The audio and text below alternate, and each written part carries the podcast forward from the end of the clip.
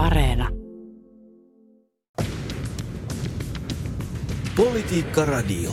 Tämä on Politiikka Radio ja puheet päreiksi. Studiossa dosentti Heikkinen ja toimittaja Pajunen. Terve taas Vesa. Tervepä terve. Vaatteet on mun aatteet. Mm-hmm. Vai tuota, muistatko, oliko, oliko se kuitenkin niin, että aatteet ovat mun vaatteet? Miten päin tämä meni? Tota, tuli meille moottorisaha tuosta jostain syystä. Että oliko se maukka perusjätkä? Aivan oikein. Olisinkin kysynyt heti sinulta, että kuka lauloi vaatteet on Oli... mun aatteet, mutta vastasit ennen kysymystä. Oliko se sen, sen biisin alussa, kun Maukka perusjätkä soitteli moottorisahaa? Vai oliko se joku muu Maukan biisi, mutta metsuri hommiin mentiin heti. Mullakin on sulle muuten kysymys. Anna tulla. Tuota, mitä yhteistä on? Mauri Peltokankaalla, Mari Rantasella, Päivi Räsäsellä, Riikka Purralla, Toimi Kankaanniemellä, Markku Eestilällä, Sari Essayahilla, Leena Merellä, Jukka Mäkysellä ja Sebastian Tynkkysellä. Siinä oli seitsemän perussuomalaista, kaksi kristillisdemokraattia ja yksi kokoomuslainen lueteltuna. Jaha, kansanedustajia. Se oli ihan oikein. Osaatko yhtään täsmentää? Niin? No, tota... O, vielä opposition kansanedustajia, eikö vaan? Kyllä, joo, joo sekin. No mutta tuota, jännä juttu. He kaikki ovat tuota, käyttäneet ideologiaa viittaavaa sanaa vähintään viisi kertaa tänä vuonna eduskunnan puheenvuoroissa. Eli ideologia tai ideologinen sanoja. Ja tämä oli tosi jännä juttu. Tämä on tämä valtava aarre aitta, tämä eduskunnan äh, valtiopäiväasiat ja asiakirjat tuota, niin, hakemisto hmm. verkkosivuilla.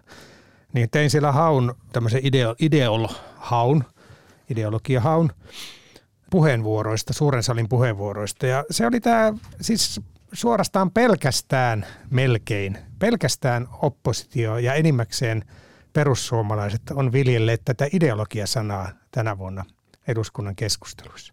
Tänä vuonna? tänä vuonna, joo. Tämän vuoden joo, tämän vuoden keskusteluissa. Mulla on siitä vähän pitemmällekin aikavälille perspektiiviä, mutta jännä nyt tänä vuonna juuri perussuomalaiset ja osittain kristillisdemokraatit ja, ja kokoomuslaisetkin. Oli siellä ihan satunnaisia käyttöjä oli sitten joltain demareilta ja muilta, mutta ne, niitä ei ollut monta. Eli tuota, oliko va, nämä ovat siis tämän vuoden ideologia kärkiä niin sanotusti eduskunnassa. Kyllä, nämä, nämä, tässä oli kymmenen kärki. Kaikki oli käyttänyt vähintään viisi kertaa ideologiassa. Peltokangas Mauri jopa 11 kertaa oli täräyttänyt tämän voimallisen sanan, joka jo 1700-luvulla oli poliittisessa kielenkäytössä. No kuten tota, huomaatte, hyvät kuulijat, niin, niin siis äh, puhumme ideologiasta. Hmm. Vaatteet on mun aatteet, lauloi Maukka perusjätkä. Sehän oli, hänhän oli punk-artisti. Hmm. Ja tota, sanottu, että punk oli poliittista musiikkia, niin onko tuo mielestäsi poliittinen viesti, tämä vaatteet on mun aatteet? Mennään myöhemmin näihin eduskunnan Joo, viesteihin. no tuota noin. Pukeutuminen Tietysti sitähän on käsitelty tässäkin showssa monta kertaa, miten se viestii. Mutta tota niin, kyllähän tavallaan puetaan myös tietynlaisia, sanotaanko, fraaseja tai ilmauksia ikään kuin itsensä päälle ja niillä näytetään jotain. Ja mun mielestä tämä ideologiaan vetoaminen on nyt tavallaan tämmöinen poliittinen vaate. Niin, koska mä just mietin tässä tätä kysymystä, että onko, ovatko siis aatteet eli ideologiat politiikassa, niin ovatko ne niitä politiikan vaatteita?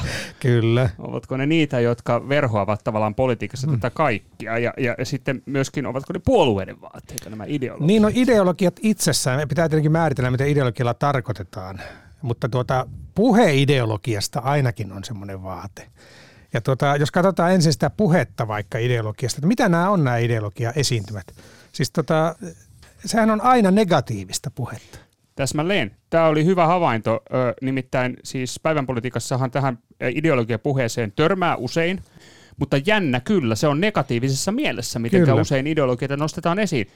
Miksi, missä tämä johtuu? Siis eri, erikoinen asia. No nyt varmaan varmaan vähän siihen, että mitä ideologialla tarkoittaa. Että perinteisesti ja ehkä yleiskielessä, jos ajatellaan, että on ideologia tai aate, niin ihminen osaa luetella tämmöisiä konservativismi, liberalismi, no sosialismi, kommunismi, nationalismi, no näitä ismejä, fasismi, feminismi ja mitä kaikkea. Ne on tavallaan niin ideologioita tai aatteita näin yleiskielen vinkkelistä.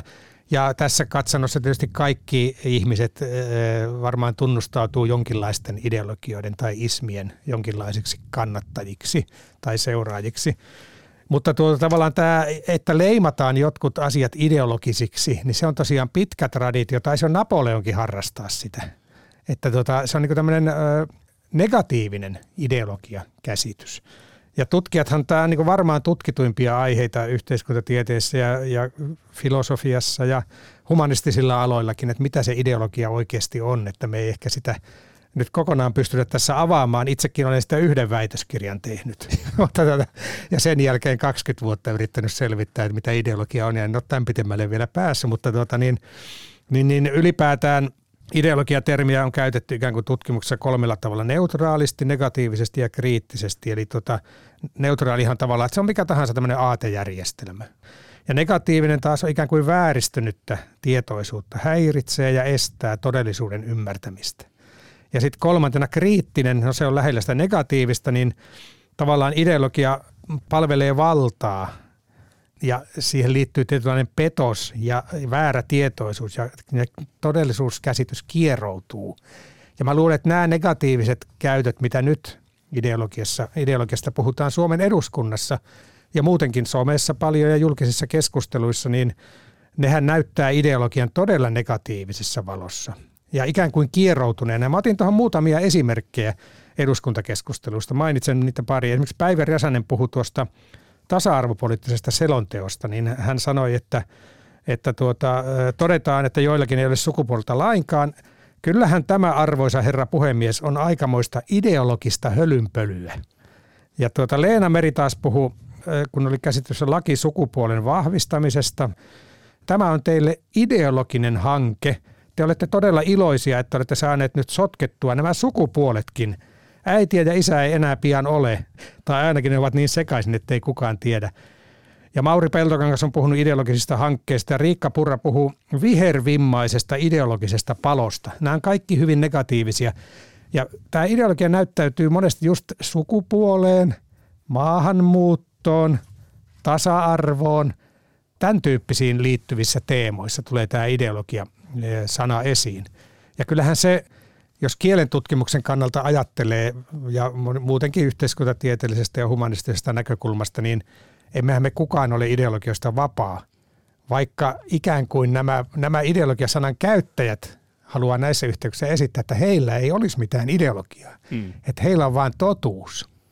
No tämä on monimutkainen juttu, ei tämä Vesa ihan tuohon vielä tyhjenny, pitkä vastaus ja, ja kiinnostavia pointteja ja erityisen kiinnostava huomio on tämä, että, että, että kun kuitenkin politiikka on tällaista ideologioiden temmellyskenttää, mm. ja voisi jopa ajatella, että aatteet ja ideologiat politiikassa niin ovat niitä, myöskin niitä puolueiden vaatteita. Jokaisella puolueella on tavallaan omansa, ja meillähän on kolme tämmöistä suurempaa niin kuin, suoraan ö, poliittista ideologiaa. Mm. Siis Aatejärjestelmää liber- vai? Niin, siis poliittisena ideologina pidetään liberalismia, sosialismia ja konservatismia mm. niin kuin kol- kolmena suurena, mutta sitten on meillä muitakin. Meillä on, me, meillä on kapitalismi, mm. meiltä löytyy uusliberalismi ja niistä voidaan ö, keskustella, että ovatko, ovatko ne ideologioita sanan varsinaisessa merkityksessä. Oliko fasismi sanan mm. varsinaisessa merkityksessä ideologia vai ei? Mm. Tästä ö, löytyy paljon kiinnostavaa ö, juttua, kannattaa perehtyä, mutta siis, et, että, että niin kuin päivän poliittisessa keskustelussa – puhe ideologioista verhotaan niin kuin tällaisen negatiivisen ideologiakäsityksen alle tai sitten ehkä tällaisen kriittisen ideologiakäsityksen mm. alle, jossa tota ideologioita tavallaan kuvataan niin kuin tapana, joiden avulla niin kuin muutetaan yhteiskunnan valtarakenteita niin, niin se on usein se, mihinkä kiinnitetään huomiota, tai sitten tämä negatiivinen, että ideologia olisi jollain tapaa niin vääristynyttä tietoisuutta, joka, joka häiritsisi tai, mm. tai estäisi todellisuuden ymmärtämistä, niin on tämä aika erikoinen juttu, että nimenomaan politiikassa kuulee tällaista puhetta. Vai, niin, vai mitä sä ajattelet no, tästä? Mä näkisin tässä isomman, enkä niinkään uuden ajatuksen siitä, että varsinkin tämmöisessä sanotaanko populistisessa retoriikassa – niin takerrutaan tiettyihin sanoihin ja käsitteisiin ja, ja tuota, niiden kautta ikään kuin tuodaan omaa viestiä hyvin mustavalkoisesti esiin. Ja nyt näköjään hyvinkin usein toistuu esimerkiksi perussuomalaisilla tämä vihervasemmiston ideologisesta palosta tai ideologisista ajattelusta puhuminen – niin sehän niin kuin tällä yhdellä käsitteellä tuodaan semmoista niin vakuuttavuutta ja vaikuttavuutta. Että nämä vasemmisto, vihervasemmisto, mikä sekin on jännä termi, niin on niin, niin ideologisesti sokea tai niin sokeutunut omasta ideologiastaan, että ne ei pysty tekemään rationaalisia, järkeviä ratkaisuja. Eli nämähän on tämmöisiä leimakirveitä myös, että mm. lyödään niin kuin tietty leima ja ideologiasana käy hirveän hyvin tähän leimaamiseen, koska se on tuommoinen aika, miten nyt sanoisi, tavallaan kaikille tuttu, tavallaan niin kuin semmoinen mysteeri ja jotenkin semmoinen, sitä on ehkä vaik- helppo esittää negatiivisena, että vaikea esittää positiivisena, että onhan meillä positiivisia ideologioita. Humanismi, eikö se ole ideologia? Tämä on tota, hyvä kysymys ja tota, meiltähän löytyy tota, monenlaista ideologista ajattelua ja jos tietysti ideologilla tarkoitetaan sitä, että se on mm. ikään kuin jonkinlainen tällainen ajatusten järjestelmä tai näkemys maailmasta pohdittu mm. sellainen, niin löytyyhän niitä moneen suuntaan. Kyllä, kyllä. Ja kai. sitten vielä yleistään, niin ylipäätään ideologioiden ydintä tämmöisessä tavallaan arkimielessä ajatellaan, niin – se on niin ajatus siitä, mikä on oikein ja mikä on väärin, mikä on hyvää, mikä on pahaa. Ja ketkä kuuluu meihin ja ketkä kuuluu muihin. Tämähän on se ideologisen niin normiajattelun ihan ydin. Politiikka Radio. Joo, tässä on Politiikka Radio ja puheet päreiksi käynnissä. Äänessä dosentti Heikkinen ja toimittaja Pajunen ja olemme täysin solmussa ideologisten kysymysten parissa tämä on monimutkainen juttu. Tota, mulle tuli mieleen semmoinen asia, että, että miksikö, puhutaan nyt suomalaisesta politiikasta, nämä havainnot on suomalaisesta politiikasta ja päivän politiikasta, niin miksi täällä äh, sitten löytyy paljon tämmöistä negatiivista ideologiakäsitystä? Mä mietin, johtuisiko se tuosta suuresta ja mahtavasta Neuvostoliitosta, joka oli tuossa vieressä pitkään, joka oli aikamoinen uhka kuitenkin niin kuin Suomen äh, selviytymiselle ja, ja tota, itsenäisyydelle. Ja Neuvostoliittohan oli nimenomaan ideologinen valtio, hmm. jossa äh, vietiin asioita aika pitkälle. Marksismissa äh, ideologia äh, liittyi myös taiteeseen, hmm. ja Neuvostoliitossa taas sitten vallitsi marksismi-leninismi niin onko tässä nyt sitten jonkinnäköistä selitystä sille, että minkä takia suomalaisessa politiikassa sitten niin kuin ideologia tuodaan negatiivisessa mielessä, koska se on niin lähellä tuota Neuvostoliiton historiaa, myöskin meidän niin. maamme tämmöistä vaikeaa historiaa. Ja kyllähän meillä, jos pitää mennä kansalta kysyä, että mainitsi joku ideologia, niin se marksismi saattaa tulla aika äkkiä, tai kommunismi niin kuin marksilaisessa mielessä vastaan. Tuota, itse asiassa Marx ja Engels hän kirjoitti tämmöisen kirjan kuin Saksalainen ideologia – itse asiassa. Tota, ja mä luulen, että se tavallaan, se mihin populistisessa puheessa viitataan sitten niin kuin negatiivisena ideologiana, niin kyllä saattaa ammentaa tästä meidän historiasta ja tuosta naapurussuhteesta aika paljonkin. Mutta onhan meillä niin jännästi sitten, mä katsoin vähän myös noita eduskuntakeskusteluja siitä vinkkelistä, että onko tämä nyt uutta tämä ideologiapuhe tällä hetkellä, että kun on ollut näin paljon. Nyt tänä vuonna on puheenvuorosta löyty 117 mainintaa – ja sitten mä katsoin, että esimerkiksi 2011 koko vuonna vastaavasta aineistosta löytyy vain 52 kertaa. Että tässä niin kymmenen vuoden mittakaavassa, niin, niin tämä voi olla sattumaa, mutta jos, mm-hmm. jos jostain saattaa kertoa, että tota, sitten mä mietin sitä vuotta 2011, meillä oli pääministeri Katainen. Ja oli tota, hän, antoi, hän antoi tiedonannon hallituksen ohjelmasta, niin älähän ollakaan. Hän alkoi heti puhua ideologiasta Aha. puheessaan. Niin kuin jokainen näkee ja tietää, tässä hallituksessa on erilaisia ideologioita. Siellähän oli vasemmisto Totta. oikeisto mukana. Täällä on myös puolueita, jotka edustavat erilaista eettistä arvopohjaa.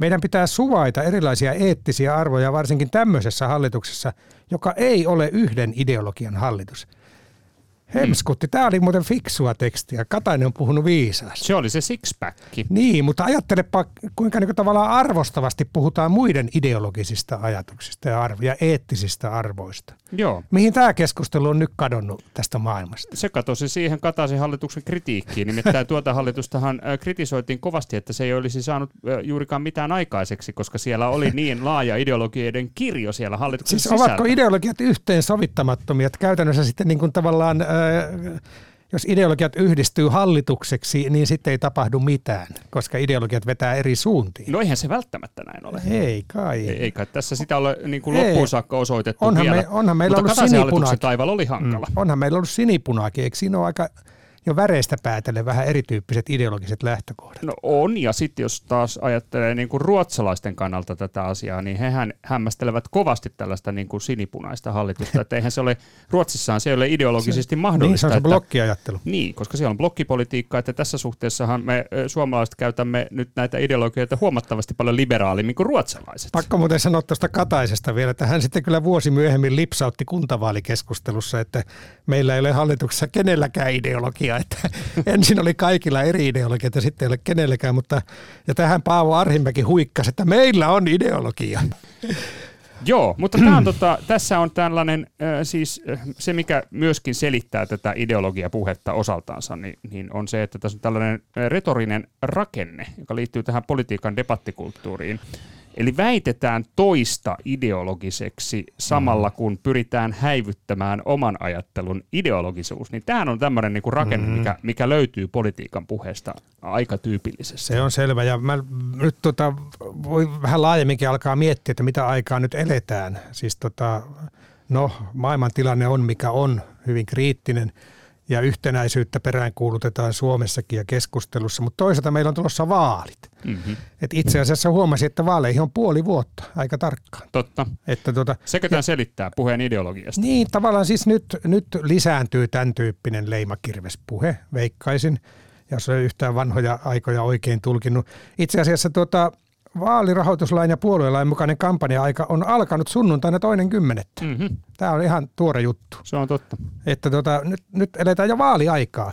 Näin on. Ja tota, mä oon seurannut tuota ideologiapuhetta. Mun mielestä se on semmoista tavallaan niin kuin, vähän sitä puhetta, että vaikeat ongelmat ja yksinkertainen ratkaisu tyyppisesti. Että sanotaan, että kaikki ongelmat johtuu siitä, että hallituksella on väärä ideologia. No ei siinä nyt vielä ratkaisua anneta muuta kuin, että meillä olisi parempi niin kuin ratkaisu tähän. Me, me tiedetään, meillä olisi asiat kunnossa. Että tätä tämmöistä populistista niin kuin vaikeat ongelmat, yksinkertainen ratkaisutyyppistä puhetta on paljon. Sitten on myös tätä, tietysti tätä uhkapuhetta, mikä kuuluu tähän vaaliretoriikkaan. Nähdään uhkia sisällä ja ulkona. Tämä on opposition tyypillistä puhetta.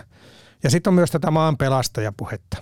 Että tuota, no velka on vienyt meidän syövereihin. Kokoomus aikoo pelastaa meidät velkakurimuksesta ja persut aikoo pelastaa meidät kaikesta muusta äh, kurimuksesta sitten. Et tässä nä- kyllä mä oon nähnyt aika paljon merkkejä tästä vaalipuheesta jo. Vaalivirityksestä joo, ja toisaalta sitten taas se toinen puoli siinä on se, että hallitus sitten pyrkii äh, puhumaan siitä, että kuinka tämä meidän hallitusohjelmamme ja ne ratkaisut, mitä me tässä neljä vuotta mm. olemme tehneet, niin nämä pelastavat meidät kurjalta tulevaisuudelta. Kyllä, kyllä. Eli kun oppositio puhuu pumppuhinnoista ja ilmastohumpasta ja pakkoruotsista ja haittamaahanmuutosta ja biletyksestä ja velasta, niin hallitus puhuu, että me ollaan menossa NATOon, hoitajakriisi on ratkaistu, hoitajamitoitus on hommattu, vanhuspalvelut on pantu kuntoon, koronakriisi on selätetty. Hallitus on omasta mielestään tehnyt hirveän paljon hyviä asioita. Politiikka Radio. No niin, Vesa, tota, mitenkäs tästä nyt pitäisi sitten suunnistaa eteenpäin? Sehän on totta, että me suunnistetaan kohti eduskuntavaaleja. Ja jos mm. vanhat merkit pitävät paikkansa, niin vaalikuume sen kun kasvaa. Mä voitaisiin tietysti ennustaa tällaista asiaa kuin ö, vaalifutuuria. siis meillä on semmoinen mielenkiintoinen tilanne, että koska edetään tällaista ö, geopoliittisesti jännittävää aikaa, niin sähköfutuurit ovat olleet kovassa nousussa. Mitä? Nyt ne on ilmeisesti olleet laskussa. Energiahinta on hankala juttu, mutta mitenkäs nämä vaalikuume futuurit, no, nyt mut... näkymä kevään vaaleihin, sehän on maailmantilanteesta johtuen hyvinkin sumuinen, joten myöskin ennuste tästä äh, vaalifutuurista voi olla vaikea, mutta Puhu... pitäisikö meidän antaa joku tällainen? Puhut kauniisti, mutta en ymmärrä mitään.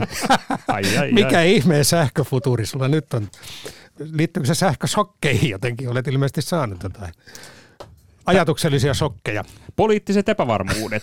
Nyt ruvetaan haurukomaan niitä ja annetaan arvo vaalikumme futuurille. Paljon olko lähtee? No joo, tota, siis futuuri, sehän on tuttu. Mähän on kielentutkija, niin mehän kielitieteessä puhutaan futuureista ja itse asiassa englantin, englanninkielisessä maailmassa se on kieliopissa esiintynyt 1520-luvulla eka kerran tämä sana futuuri. Että tulevaisuudestahan siinä puhutaan ja kun mennään niin sanan juurille, niin se on tietysti latinan tulevaisuuteen viittaavista sanasta ja vielä vanhempaan kielimuotoon, proto-indo-eurooppalaiseen niin kuin tämmöiseen kantakieleen, niin se on futuurityyppiset sanat on tarkoittanut niin kuin olemassa olemista, mm. kasvamista. Että mikä tämä on tämä vaali, olemassaolo ja vaalikasvaminen nyt sitten? Mä annan, mä annan kaksi ennustevaihtoehtoa. No. Jos maailman, maailmantilanne on tiukka, niin voi olla, että selviämme matalammilla vaalikuume futuurihinnoilla. Jos taas maailman tilanne helpottaa, Ukrainassa asiat ratkeavat, niin saattaa olla, että vaalikuume futuurihinnat nousevat Suomessa okay. ja, ja perinteinen ö, tiukka vänkääminen ja väittely ö, palaa debatteihin juuri vaalien alla.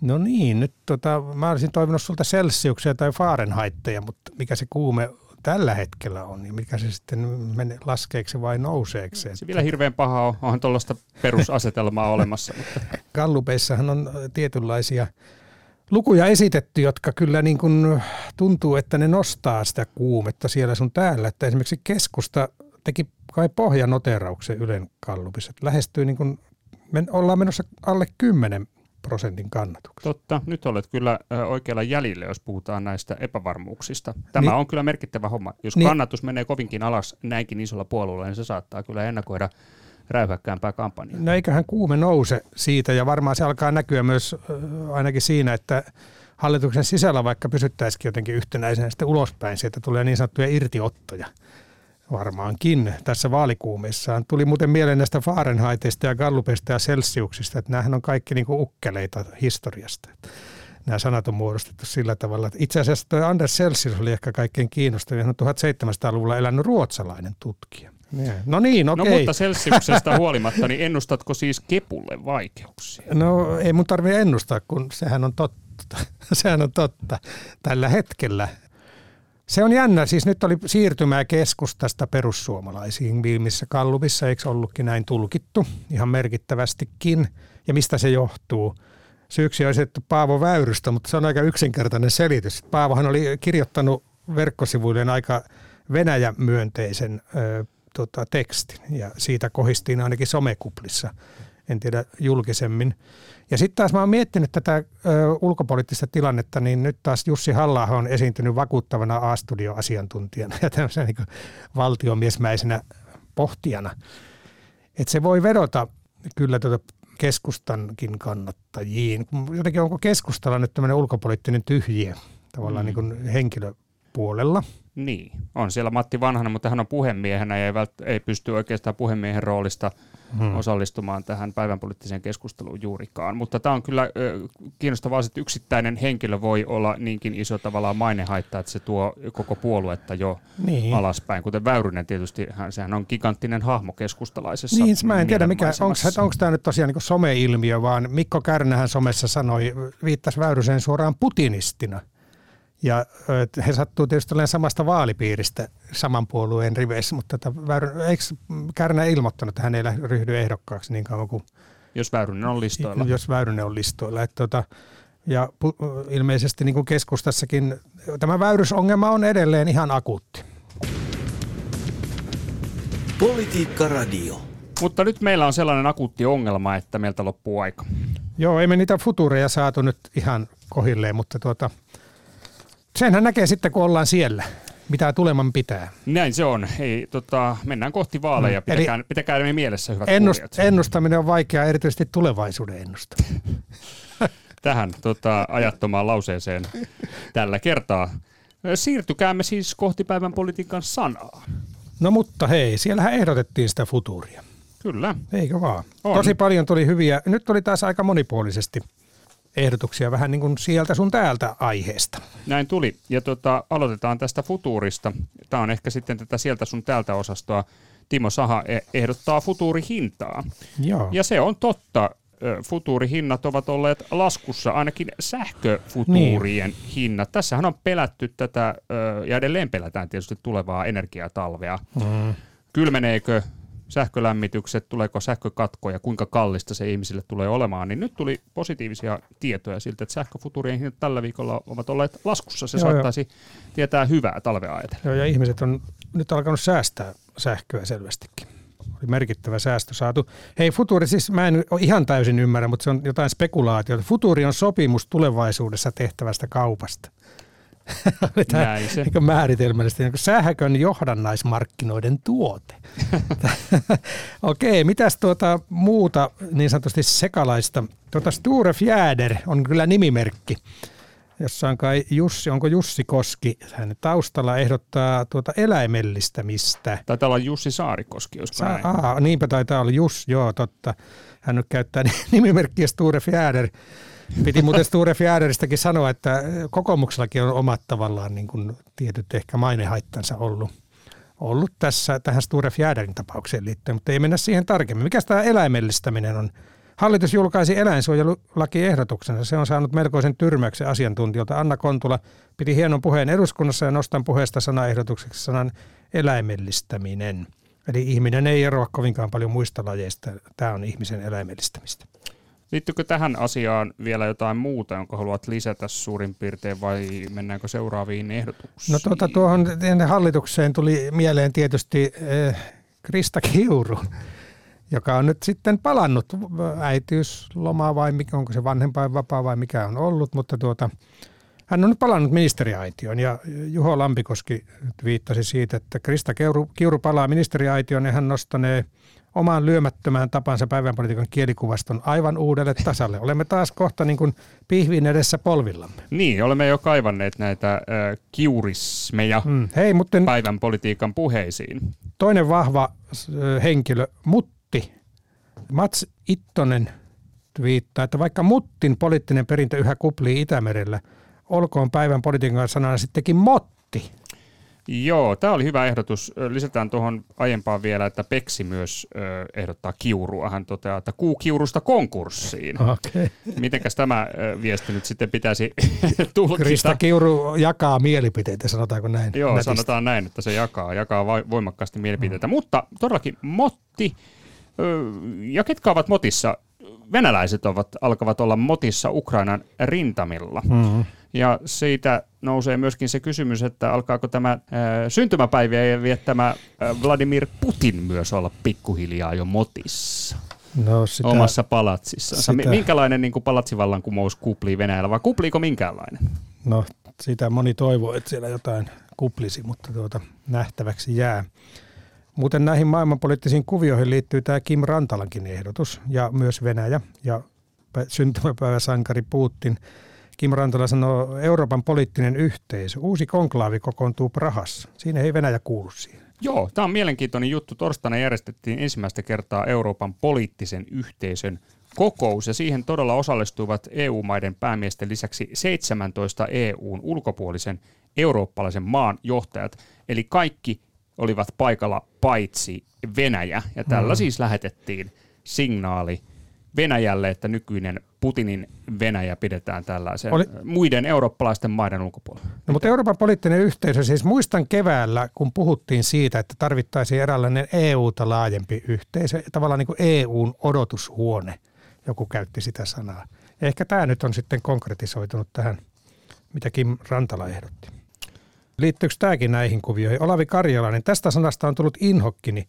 Siihen ei voi olla törmäämättä. Sitä on jokaisessa uutisessa, jokaisessa mediassa, jokaisena viikonpäivänä. Sana on eskalaatio. Dosentti voisi kertoa, mitä se on suomeksi. No, no okei, okay, dosentti katsoi kielitoimiston sanakirjasta, joka on kaikkein vapaasti käytettävissä netissä. Toiminnan asteittainen laajen, laajentaminen tai voimistaminen, eli eskalaatio. No niin, nyt kun tuota pääsit vauhtiin, niin selitäpä sitten siihen samaan syssyyn, että mitä, mitä tarkoittaa Harmageddon? Oi, oi, oi, siis lempiaiheita. Niin kuka semmoisia meni ehdottelemaan nyt? Joni Mäkipetäjä ehdottaa Harmageddonia oi, et... toteamuksella, että synkäksi menee tällä kertaa aikamoisia aikoja, kun Biden ottaa esille puheessaan Harmageddonia. No niin, no nyt tätä en löytänyt tota kielitoimista sanakirjasta, mutta aina yhtä luotettavasta Wikipediasta tarkistin tämän, niin tietysti tuttu sana Armageddonin taistelu on ilmestyskirjan mukaan aikojen lopulla käytävä viimeinen suuri taistelu, johon Gog ja Magog sekä muut Jumalan viholliset kerääntyvät pedon kanssa. Hmm. On ilmestyskirjan ta- viimeinen suuri taistelu. Okei, eli nyt sitten Biden on tässä ilmeisesti antanut ymmärtää, että, että tässä taistellaan petoa nimeltä Putin vastaan. No tämähän on maailmanlopun meininki. Sehän tuosta Armageddonista tulee mieleen. Mirva Tuomio sen sijaan ehdottaa päivän politiikan sanaksi keltaista. Mm-hmm. Hmm, se on syksyn väri ja kovasti tuntuu tuota, olevan tapetilla tämä keltainen valtio, kirjoittaa Mirva Tuomio. Karhu, jonka nimeä ei kukaan uskalla sanoa ääneen. Jaa. Onko Venäjä nykyään keltainen valtio? Joo, mä en nyt tiedä mikä tämä on. Aiemmin puhuttiin Kiinasta. Niin, tietysti Ukrainan lipussahan Niin. on keltainen ja, ja sininen. Tämä jää vähän arvoitukseksi. Oliko tässä nyt viittaus, että tapetilla on sekä Ukraina että sitten tämä karhuvaltio, jonka nimeä ei saa sanoa ääneen. No niin, mutta Ilkka Lundbergin ö, sanan saa sanoa ääneen. Usean asiantuntijan mukaan momentum on nyt Ukrainalla. Maailma pidättää henkeään. Ehdotukseni päivän politiikan sanaksi on momentum. Tätähän käytettiin eduskuntakeskustelussakin. Taisi olla Häkkänen, joka sanoi, että meillä olisi nyt momentum, tai lännellä on nyt momentum, eli hetki, kriittinen hetki toimia, Kyllä. tai vaihe, kriittinen vaihe. Hei, mutta yksi iso teema, koos, alue, mihin tuli paljon ehdotuksia. Mehän tuota, meillähän nyt hoitaja äh, rintamalla palkkasopu. Totta, meillä on, meillä on sopu, meillä on sopimus. Hoitajat tekivät sopimuksen. Joo, Pekka Ripatti ehdottaa palkkasopua. Paula Pulkkinen ehdottaa sopimusta. Hän kyllä sanoi, että ollaankohan yhtä mieltä edes siitä, mi- mistä ollaan eri mieltä. Tämähän oli mielenkiintoinen julkisuusnäytelmä tämän sovun syntymisen jälkeen, että ei oikein niin saatu selvää, että oltiinko sovittu vai eikö oltu sovittu Niin, ja, ku- ja mistä on- oltiin sovittu. Mitä on sovittu? Mutta tämä on työ, näissä työmarkkinajutuissa aika yleistä, että saadaan sopimus ja sitten aletaan tulkitseen, että Mitä se tarkoittaa? mitä se käytännössä tarkoittaa. Kumpi viilasi kumpaa linssiin? Niin. Ja tässä puhuttiin esimerkiksi tästä, että vo- voiko sopimuksessa olla palkkaharmonisaatio mukana ja Lauri Lavanti ehdottaakin palkkaharmonisaatiota. Ja näitä oli muitakin näitä sopusanoja. Hanna Viita ehdotteli näitä sopusopimussovitteluja ja sitten hän kuitenkin sanoi, että työrauha olisi. Se, sitähän monet sanoivat, että nyt saavutettiin se työrauha ja sitä on tietysti toivottu. Ja Juha Lonkin ehdottaa sopusanaa. Sopu olisi tervetullut moneen nykyään ilmenevään kriisiin ja eripuraisuuteen. Toisaalta on tulkinnallinen asia. Emil Heikka, Emil Heikalla nyt erityislämpimät terveiset täältä kirjan, jonka nimi on Sopukopu kirjoittajana, koska Emil laittaa, että sotealalle saatiin sopu, mutta sovinnon sisällöstä käydään vielä pientä suukopua. Miten olisi hoitajakopu? Loistava ehdotus, kiitos Emil. Joo, palkkasopu varmaan mainittiin myös. Kyllä. Mutta se ei ole päivän politiikan sana, palkkasopu, eikä mikään muukaan sopu. Mutta aika sopuisa sana kuitenkin. Päivän politiikan sana on villasukat. Politiikka Radio. Villasukat lämmittävät jo ajatuksena.